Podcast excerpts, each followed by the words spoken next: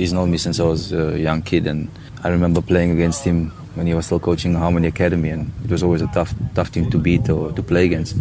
So it just shows that the type of football and the type of brand of football he wants to play, and that's the type of football we know to play as South African players. So it's entertaining, it's going forward, and with a purpose to to get the result and score goals. It's just a little bit different because he understands us from a young age.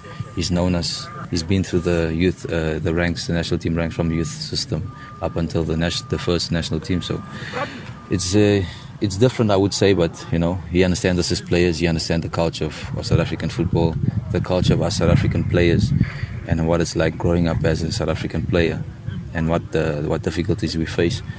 So I think that plays an important role in how to manage the players as well. So I think it will be a, a good thing.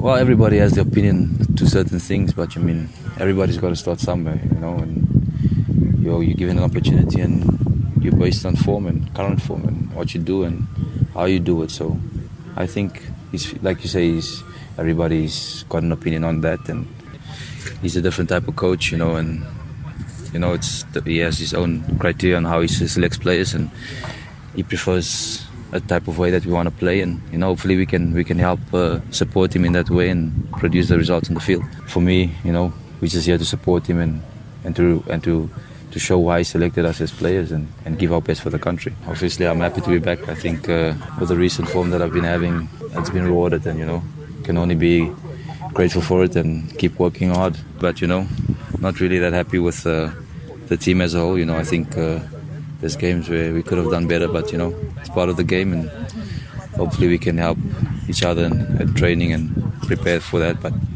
my focus is here now, and I'm happy to be here.